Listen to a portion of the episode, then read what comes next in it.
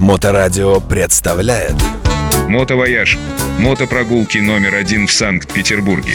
Все ключевые мотопрогулки и мотоэкскурсии были придуманы, опробованы и обкатаны здесь, нами. Привет, друзья! С вами компания «Мотовояж» и я, Андрей Архитектор Макаров. Сегодня я вам расскажу о городе Выборге. Итак, город Выборг. Часть вторая. Город Выборг известен людям и известен нам из-за того, что там есть самый старый и, собственно говоря, единственный рыцарский замок на территории нашей страны. Это замок Святого Олафа. Город Выборг переводится как «святой город». Но есть такое мнение, а оно подтверждено археологами, что на месте старого замка, который был построен в 1293 году Торкелем Кнутсоном, была Карельская крепость, которая была построена карелами. Она, конечно, была примитивная, она была деревянная и уходит в свою историю в древние века. Она была построена на естественном выходе гранита, то есть, собственно говоря, на скале, который теперь называется остров Крепостной. Так вот, мнение такое, что город Выборг переводится не как «святой город», а что это искаженное старое карельское название Вибьорк, то есть священные скалы. И возможно, что на этих скалах, а может быть на скалах Монрепо, мы не исключаем этот факт, происходили жертвоприношения. И вот на этих священных скалах шведы и основали свой новый город, который назвали не вы Бьорк, а вы Борг, то есть священный город. Вот такое мнение. Эта башня много раз перестраивалась. Торгельс Кнутсон сначала сделал маленькую башню, вы можете ее видеть, когда приедете в город Выборг. Это такой прямоугольничек, который стоит ровно до половины. Его потом подразобрали и достроили кирпичом, чтобы на нем построить уже новую башню спустя 200 лет. А Торгельс Кнутс сделал четырехэтажную башню не очень высокого роста, чтобы с нее можно было защищаться от возможных набегов. И огородил ее достаточно примитивной стеной. Прошло чуть более ста лет, и шведский король, которого звали Эрик Померанский, его же имя Букислав, он был польский католик, в 1403 году, то есть спустя ровно 110 лет, присваивает Выборгу статус города. Потому что в этот момент вокруг крепости уже на большой земле появляются дома. И эти дома прижимаются к крепости, конечно же, дома эти обрастают улицами, магазинами и прочими заведениями. И вот новый король Швеции на тот момент дает ему статус города. Этот же новый король и думает сделать союз, так называемую Кальмарскую унию. Кальмар – это город Швеции. У нас есть город Рыбинск, а в Швеции есть город Кальмар. Так вот, этот Эрик Померанский в 1397 году объединяет Данию, Норвегию и Швецию. И на гербе Швеции появляются три короны. Трес Крумас, Кальмарская уния.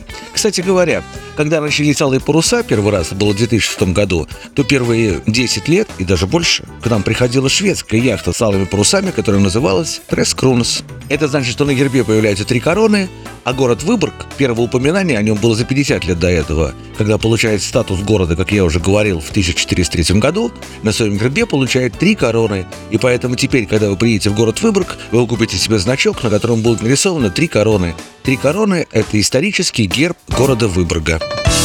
Как только Выборгу присваивается статус города, туда приходит, конечно же, новгородская дружина и, конечно же, пытается осадить город, а точнее взять этот замок с башней Святого Олафа. Первая осада Выборга произошла в 1411 году.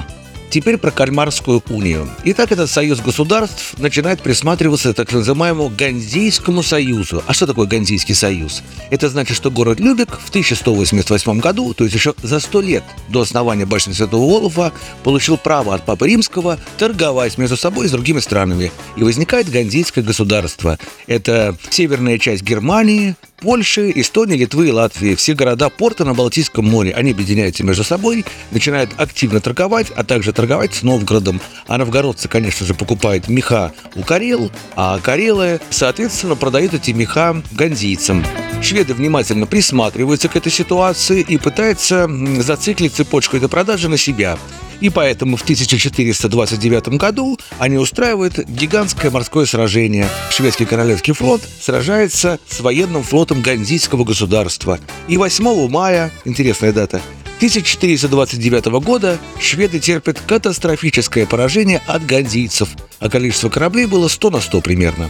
Кстати говоря, вот именно в эти дни Жанна Дарк возглавляла осаду французских городов, которые были заняты англичанами.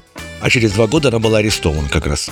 Ну, а Жанне Дар, конечно, помнит все, а об этом сражении знает никто, потому что, ну, мягко говоря, она была местечковая. Швеция боролась за право торговать. В середине 15 века на сцену выходит новый король Швеции – Карл VIII. Его еще зовут Карл Кнутсен Бунде. Этот Карл Кнутсен Бунде, помимо того, что был королем Швеции, он еще успел побывать городоначальником города Выборг. И вот помня о захвате Выборга 1411 года, Карл Кнутсен Бунде решает, во-первых, надстроить башню, так называемым восьмериком. Вы когда подходите к башне, то вы видите, что внизу это основание четырехугольное, а наверху восьмиугольное. Это Карл Кнутсен Бунде, середины 15 века сделать там бойницы для артиллерии, которая только-только начинает появляться, обставить этот замок новой стеной, обстроить новыми фортификационными сооружениями. Именно сейчас, когда вы подходите к крепостной стене вот этого замка, то, соответственно, это и есть крепостная стена Карла Кнутсона Бунда, которая была в дальнейшем достроена несколькими зданиями. И замок встает примерно в таком виде, как он сейчас и выглядит. Карл Клоценбунда был толковым руководителем города. Он основал в середине 15 века кирпичный завод в Папуле. Папула – это район города Выборга за вокзалом. Обычно туда туристы не заезжают. И сейчас там делать совершенно нечего, а тут даже видов хороших нету. Тем не менее, в Папуле производился кирпич, из которого был выстроен так называемый городской кафедральный собор. Первое упоминание об этом соборе восходит еще к началу 15 века, но в кирпиче он был перестроен в середине 15 века, то есть в 1450-х годов. Что такое главный кафедральный собор? это то самое здание, если были в Выборге, которое находится практически в самом центре, которое абсолютно разрушено. Это здание было городским кафедральным собором. Оно было католической церковью. Потом оно было лютеранским церковным приходом. Потом оно было, и каждый раз оно, соответственно, перестраивалось. Во времена Петра I оно было военным складом, потом было православным собором, Потом, когда Финляндия обрела независимость, она была опять лютеранской церкви. А потом она пострадала при авиационных налетах 1940 года во время русско-финской войны. И, соответственно говоря, при освобождении города Выборга в 1944 году. И этот собор превратился, в общем-то, в руины. Так вот, этот собор и выстроен из того самого кирпича. Про собор. Я сегодня хотел рассказать во всех значимых сооружениях города Выборга, но, по-моему, это нереально. Видимо, нам придется сделать еще третью и даже, возможно, четвертую часть. Итак, про собор. В этом соборе хранили самых знаменитых, самых известных и самых влиятельных людей города Выборга. Одному из них даже поставили памятник. Это Микаэл Агрикола, а его настоящая фамилия Оловсон. Кто это такой? Это человек, который вырос. В начале 16 века он возмужал, и в этот момент на сцене появляется Мартин Лютер, который делает в Германии основы так называемого протестанства или лютеранской церкви. Мартин Лютер, да, лютеранская церковь. Эти основы протестанства завладевают умами людей, а Папиринскому совершенно не нравится. Это что значит? Это значит, что, во-первых, тебе переводят Библию на твой язык, в котором ты находишься. Если ты поляк, тебе на польский язык переведут. А если ты чех, то на чешский язык. А если ты француз, то на французский. И не надо ходить в церковь и, соответственно, обращаться к братьям-монахам, к доминиканцам или францисканцам, которые, кстати, были в Выборге. И там есть э, развалины Доминиканского собора. И чтобы эти доминиканцы тебе переводили латынь так, как они считают удобным. А ты сам можешь прочитать Библию, сам прийти в церковь и сам помолиться. Это первое. Теперь второе, самое главное. Вся церковь теперь принадлежит не папе римскому, а королю той страны, где находится эта церковь. И поэтому Мартин Лютер был люто ненавидим, разумеется, всеми католиками.